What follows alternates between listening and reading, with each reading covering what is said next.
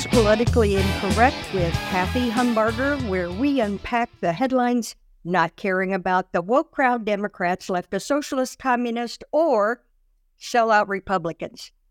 The headlines from the past week include Kevin McCarthy got what he deserved. The House Speaker's short reign is over. He only has himself to blame. Then House Republicans make history by kicking out their own Speaker. And Ukraine is freaking out as McCarthy chaos threatens USA. And of course, Trump approached about serving as Speaker, and my very favorite House Democrats don't plan to save Kevin McCarthy's speakership. In order to make some t- sense out of these headlines, which appear to be somewhat of a dumpster fire, I've invited my good friend Marlin Stutzman to join us to uh, dig a little deeper. Thanks for being willing to join us, Marlin, and give us a perspective from having been there. Absolutely, Cathie. Always great to be with you. And, and what a great description of calling it a dumpster fire. well, sometimes we have to call them as we see them.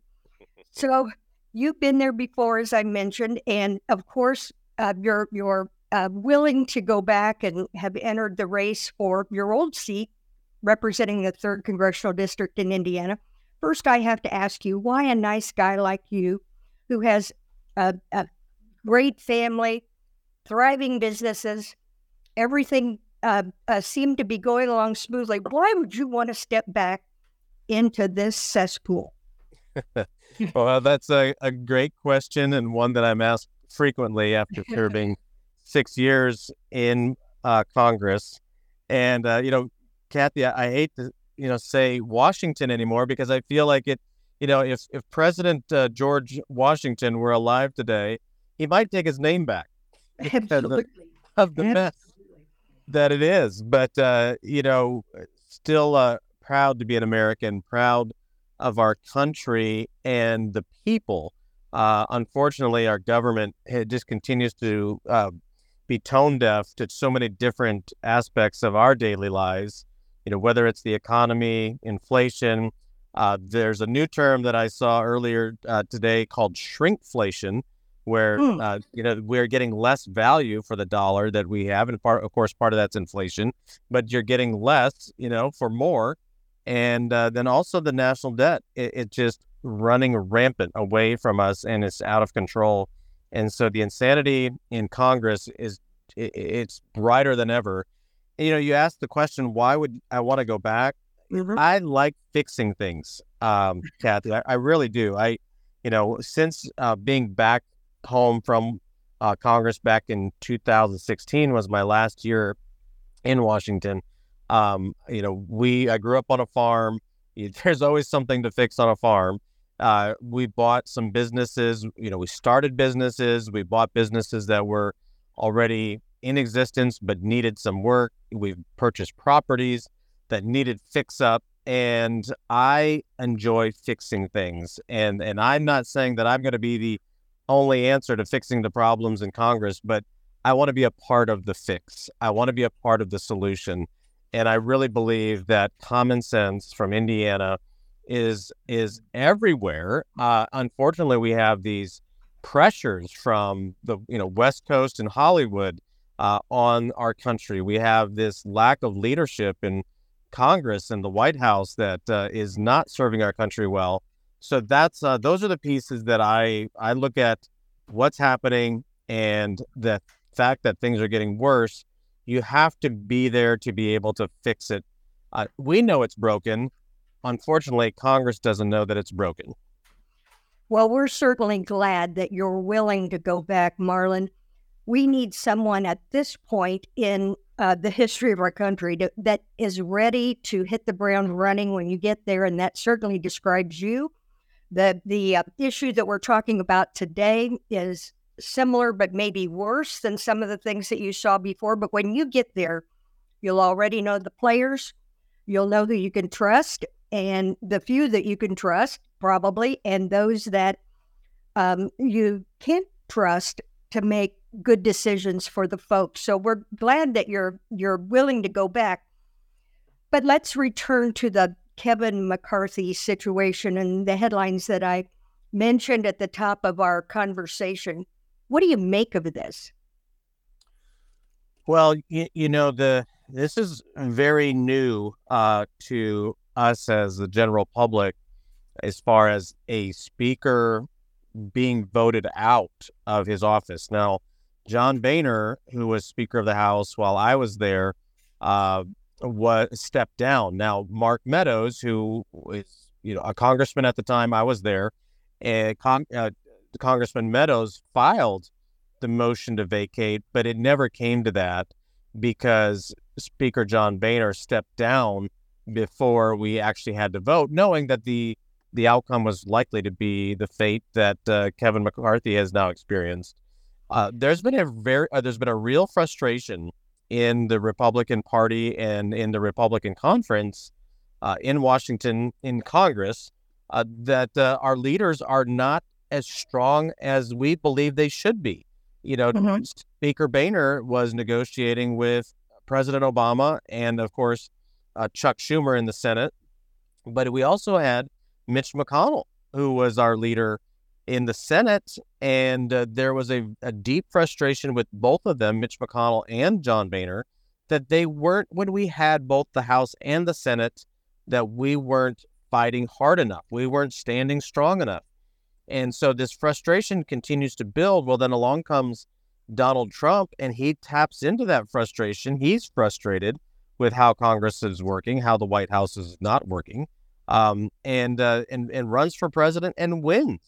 And there's you know Washington and insiders are like scratching their heads trying to figure out well how did this happen? I mean he, Donald Trump's a complete outsider.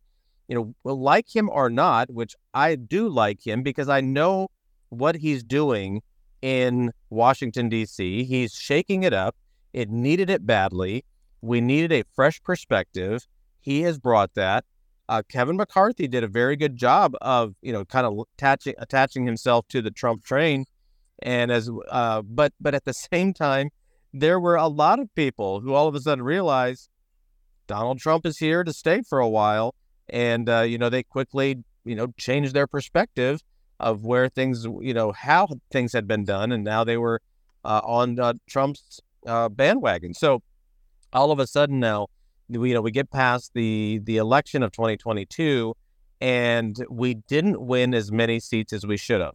There's plenty of blame to go around. You can point to different people who's, you know, we didn't have the right candidates. We didn't have, uh, you know, the right issues. The issues were against us. Well, the fact is, is we barely had the majority in the House of Representatives, and Kevin McCarthy survived. You know, he finally made it uh, into the Speaker's chair and was the Speaker of the House.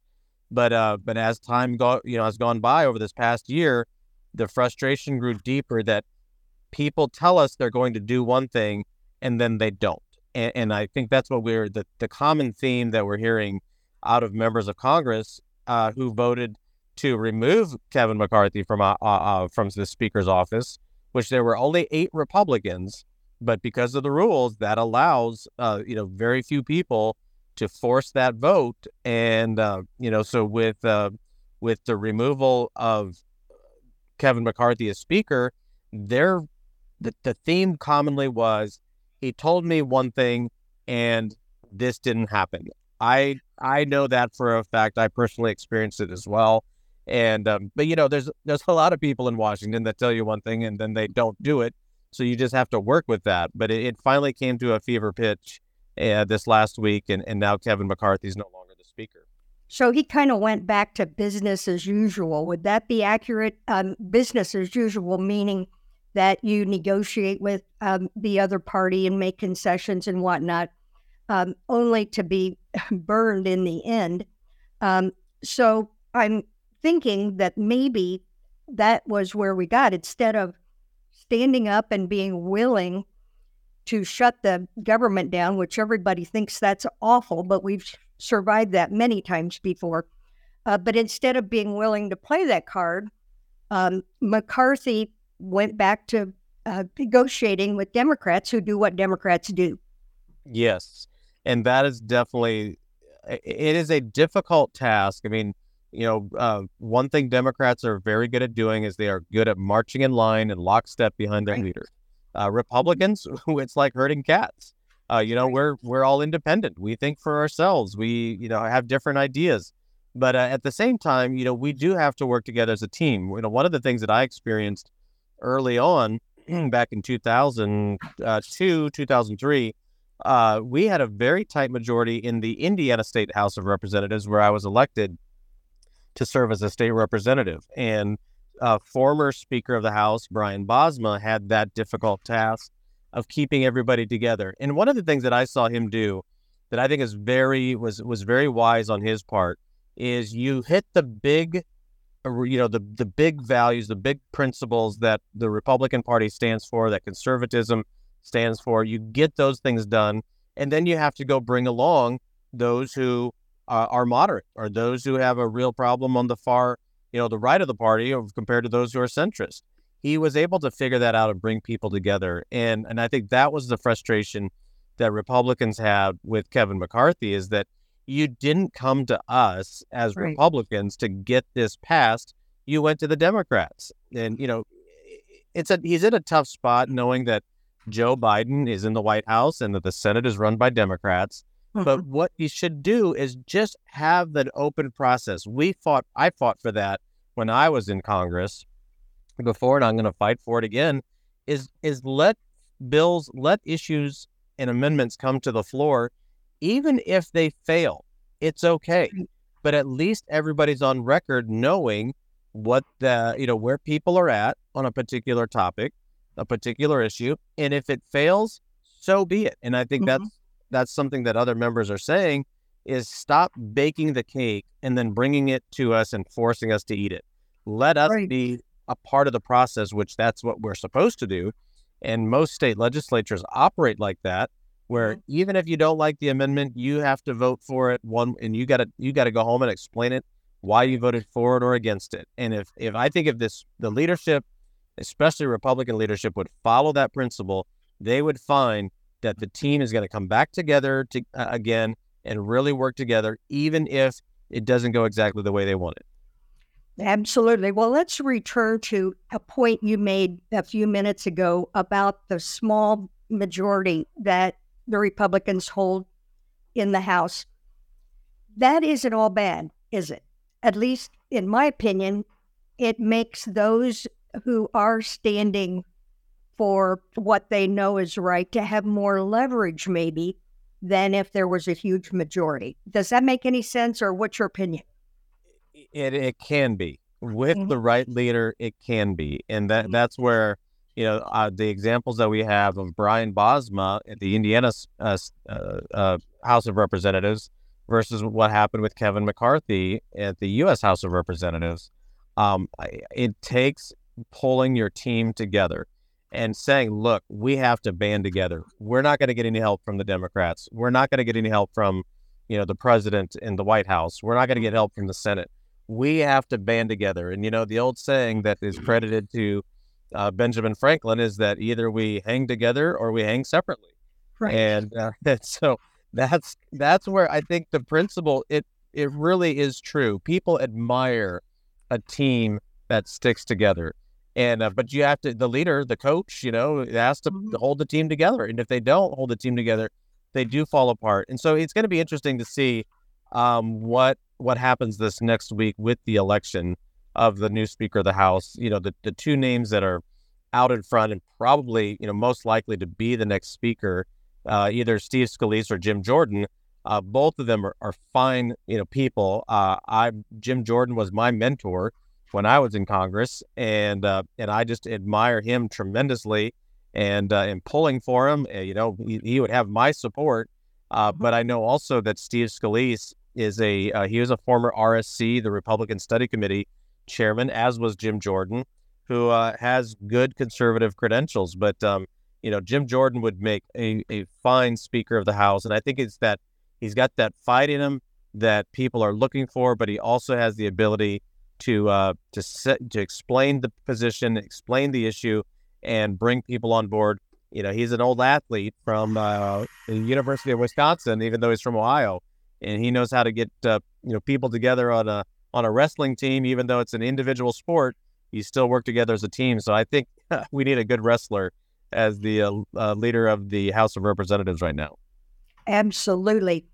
Um, did all of this come about? Uh, what, what looks to be uh, to us to be complete chaos because of the whole idea of passing yet another continuing resolution. And would you explain the difference between a continuing resolution and the spending process as opposed to passing uh, specific um, uh, spending packages for each different category? I don't yeah. know if I said that yeah. correctly. Did you understand what I mean? I think.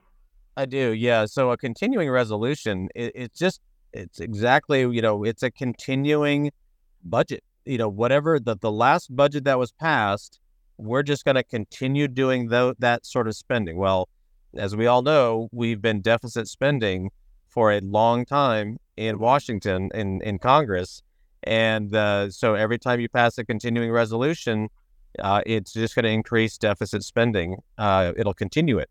Oh, so you know this is where Cathie, I served on the budget committee uh, when I was in Congress, mm-hmm. and uh, it, it's a very cumbersome process. Uh, I don't think it needs to be as cumbersome as it is. Uh, you know, I compare a lot of the, the ways that Congress works in Washington to the way the state legislature works in Indianapolis. Um, mm-hmm. You know, we're a part-time legislature here in Indiana, and mm-hmm. the budget is is pushing uh, forty billion dollars in Indiana much much smaller than the federal budget, but still, you know, it's the same principles. You you you we could do a budget in the in Indianapolis in the state legislature in four months. Um, you know, we start in January and we're uh, done by the end of April, and it's a mm-hmm. two year budget. And so those are those two things are taken into account. So it's not like we can't walk and chew gum at the same time, or just right. actually, you know, chew gum faster or walk faster, one of the two mm-hmm. in in uh, Congress in Washington. So that's where the process is very uh, it's strung out. And in the current case that we have, we have 12 spending bills. There's authorization uh, uh, legislation that's passed, and then there's appropriation. So it's like, okay, we we pass a bill that says we're going to spend X amount of dollars on the military. Uh, out of the Armed Services Committee. And then you have the Appropriations Committee coming along with their bill that actually appropriates the money to fund the military. And then, uh, so it, eh, this could be a much better process. Uh, the, that that's one of the things that myself and other colleagues, Justin Amash, who was in Congress at the time, he was a state legislature, uh, state legislator in, in Michigan. A lot of us state, excuse me, a lot of us state legislators were bringing those same concepts and uh, ways of operation that happen in our state houses all across the country to the table and saying, why can't we operate like this? It's so hard to read a bill in Congress right. it, because you don't even know what's new language and what language was taken out. Here in Indianapolis, it's you have a bill that has if it's new language, it's in bold lettering. If it's right. language that's being taken out, it's it's got a line through it that's struck. If it's language that uh, is going to stay, it's just your typical fonts, and so you mm-hmm. can understand much easier what's new, what's old, what's staying, what's what's being taken out. And we don't have that in Congress. You have to have a room full of attorneys to figure out. And so, you know, when Nancy Pelosi says, "Well, we have to pass the bill to find out what's in it," she's actually saying the truth a little bit because right. they don't even know. And that's the whole problem with Congress and how it operates. It could be, you know, the very fundamental operational uh, uh, ways that the Congress operates needs to be restructured as well. But it, that's why, as you mentioned, it is a dumpster fire, but it's been a dumpster fire for a while and it's just coming to a head. But in some ways, that's not all bad. I know there are many who were against uh, what uh, what happened with the the uh, speaker being recalled or ousted, whatever the correct term is. And I get it, but at some point, something has to be done. And I know there's been criticism that this was done without a plan in place, but gee, many Christmas, you can't even uh, get together to pass a, a, a, budget, let alone plan to do something like this and then have a complete plan as to what's going to happen next.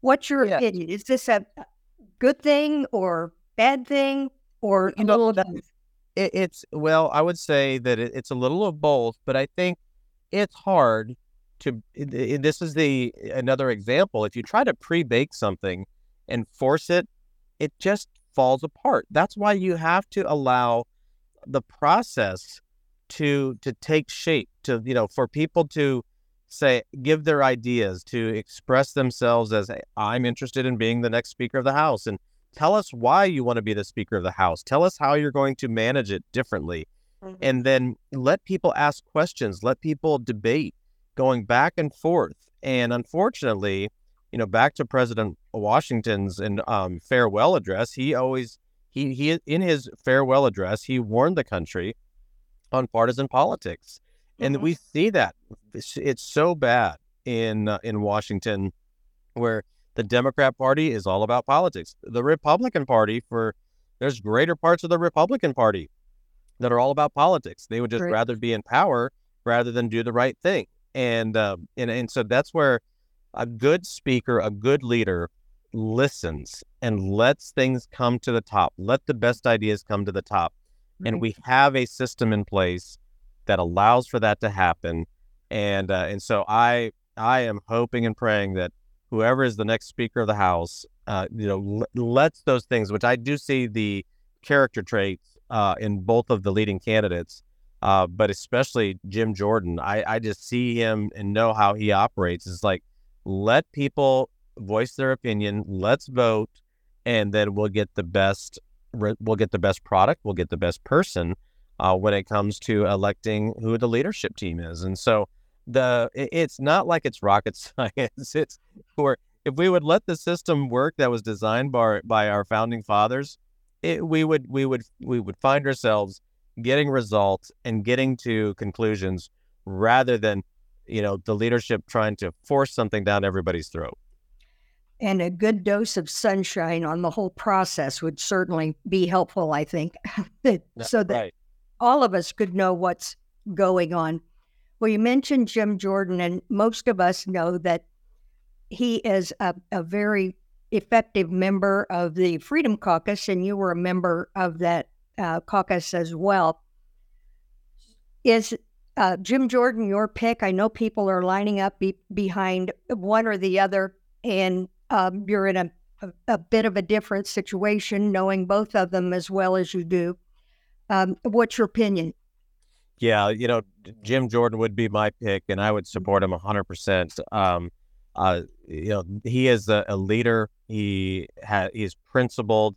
You know, he's right across the Indiana Ohio line in Ohio, so he he's been to our region uh, mm-hmm. frequently. In fact, his son and daughter-in-law live in Indiana. Oh, uh, really? Yes, so they would have a, a, you know he's very familiar with our area and so he's he's almost a, a hometown boy for us. Um, and uh, but uh, you know, I know there's others that are going to run. Uh, Steve Scalise obviously has a great story to tell. You know, he was shot by a fanatical Democrat out on the baseball field in uh, you know the suburbs of Washington a couple of years ago, and as a survivor, he's a fighter.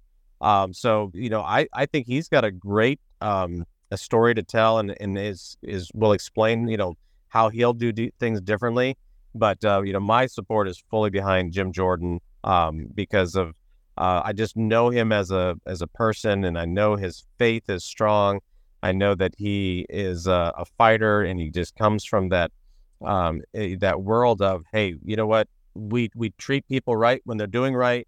Those who are doing wrong and want to hurt this country, we're going to defend our country against those um, those sort of forces. So uh, I'm pulling for him, but I think in the long run, uh, the Republican Party is going to be better off in a much better situation uh, going through this process, even though it's kind of like, ugh, do we have to? But I think this will make us a stronger party uh, after next week.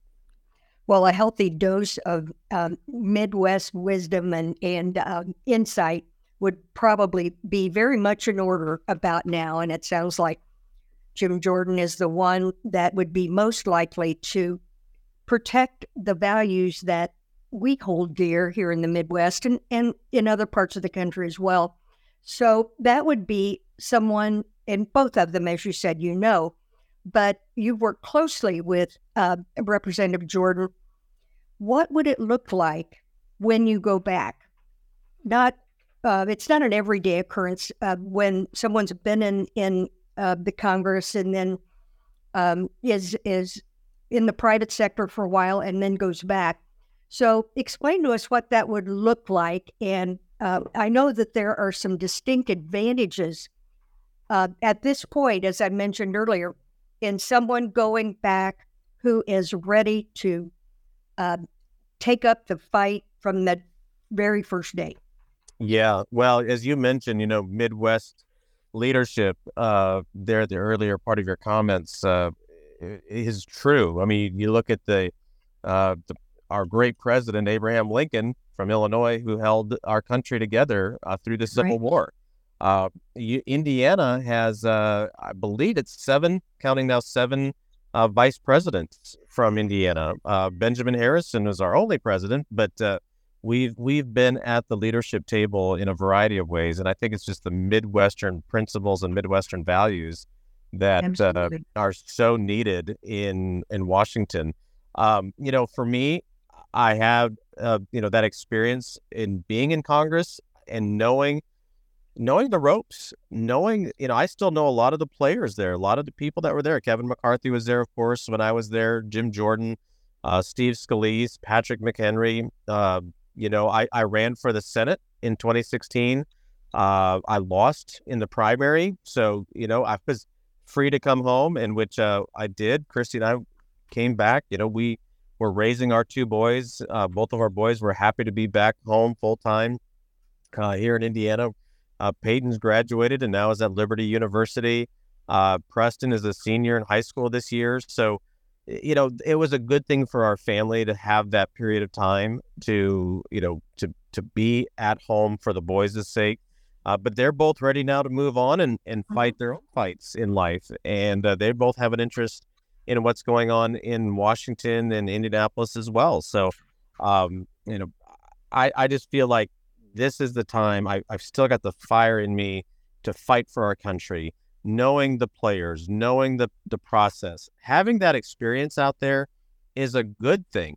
And I think that my record has shown that I'm not, uh, I, I don't get caught up in the swamp. I, you know, a lot of people who leave Congress, they end up being lobbyists. They end up being, you know, Washington creatures. And uh, that's not me. You know, I, I was happy to come back home, work on the farm, build businesses and uh, and you know uh, create jobs. Uh, that's something that I've really enjoyed. Uh, it's very rewarding to me to see um, you know a business that grows and creates jobs to support Indiana families and uh, and to create um, new opportunities here. And so, but with that experience, especially through COVID over the past several years and through inflation and the challenges in the economy, those are experiences that I can draw from, go back to Congress and say, look, this is what people are doing, you know, are dealing with back home. This is the difficulties and the hardship that have been created by bad policy. This is why we need to fight for freedom. We need to fight for the opportunities that that many of us have had that uh, that has made America great. And so those are the stories that I'm anxious to take back and the wisdom that I've learned over the past several years to make sure we fix Washington and fix the problems and not just kick them down the road. We can't any longer. And of course, you know what it's like to meet payroll uh, and how to manage businesses that fall on hard times, how to solve problems. You're not the uh, elected official that has never earned money other than from a government position. And I think that is extremely important. And I think that's what the founders intended not to have people whose whole life is uh, being a congressman or a senator. A senator, maybe more so than congressman, but still, um, I think it was a foreign idea back when the the founders were writing the Constitution that anybody would want to make this a career. Yeah, yeah. No, I mean John Adams was one that was you know quick to go back to his home and farm in Massachusetts. Uh, George Washington loved going to Mount Vernon. Thomas Jefferson love to go back to Monticello. Um, and you know those those are all great examples of the ones that I admire because that's we need to go back home to the real to our real lives, and um, and that's what I I intended to continue to do is to um, to, to make sure that we're staying in touch and keeping our roots at home rather than planting roots in, in Washington. That's not what our fed, our founding fathers ever intended. And uh, and you know what? There's plenty of lawyers in Washington. We don't need more lawyers. Right. I lawyers are they play an important role, but we have too many in Washington already. And uh, I think we need people who uh, you know have made payroll, have you know had to be an employee, have had to work for others. Right. Uh, one thing I know as a as a restaurant owner is that uh, uh, I answer to our our customers, and mm-hmm. you know I make sure that uh, we serve them. And that's the thing that I think is missing so much in uh, Congress and Washington today, Cathie, is that servant leadership is, is not as prevalent as it should be. We should be serving others rather than thinking of ourselves and taking advantage of the system. Look at what well, look what happened with Joe Biden and Hunter Biden. They have they have created wealth for their family off of the political government process. That's not how anybody, no one should become rich off of being in office. Uh, it should be by working hard, building a business, and that's where American opportunities should be at, rather than uh, uh, people becoming wealthy from being a politician. Absolutely, and all of us uh, that take uh, the the whole process seriously understand how important it is for the spouse of the elected official being committed and holding the same values and it goes without saying, but I don't want it left unsaid, that there is no one that I know of who uh, would fill that role better than your wife, Christy. Christy is uh, amazing. She is passionate about the freedom that we have in America. She's passionate Good about book. the. Oh yes, she. So she wrote a book about it. Um, you know, and and you know, folks, your listeners can be looking for her book. It's called the uh, the spiritual price of political silence. And uh, and when we're quiet, and that's one thing people want, you know, if they can get you to be quiet, then they can govern, they can rule over you, and uh, that's why it's important for us to speak up, to speak out, because so many people agree.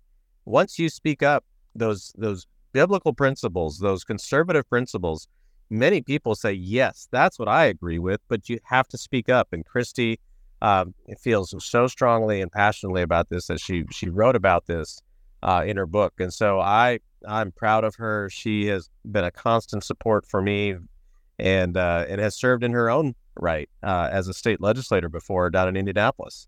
But uh, she likes to um, she's a writer, and she likes to help uh, explain things to people on processes.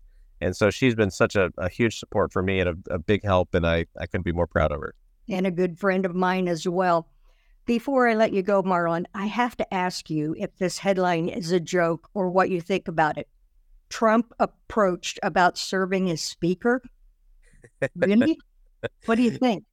Well, there's there's always going to be some members uh, of Congress that maybe mention something tongue in cheek, and then there's always going to be a media uh, outlet that jumps on it and and tries to make it sound like it's a serious proposition. Uh, you know, I'm sure there's a couple of members that who are big Trump supporters think that that's a good idea, uh, or mm-hmm. you know, made the suggestion. But but frankly, uh, I think it's it's more important for him to be running for president and to win the White House.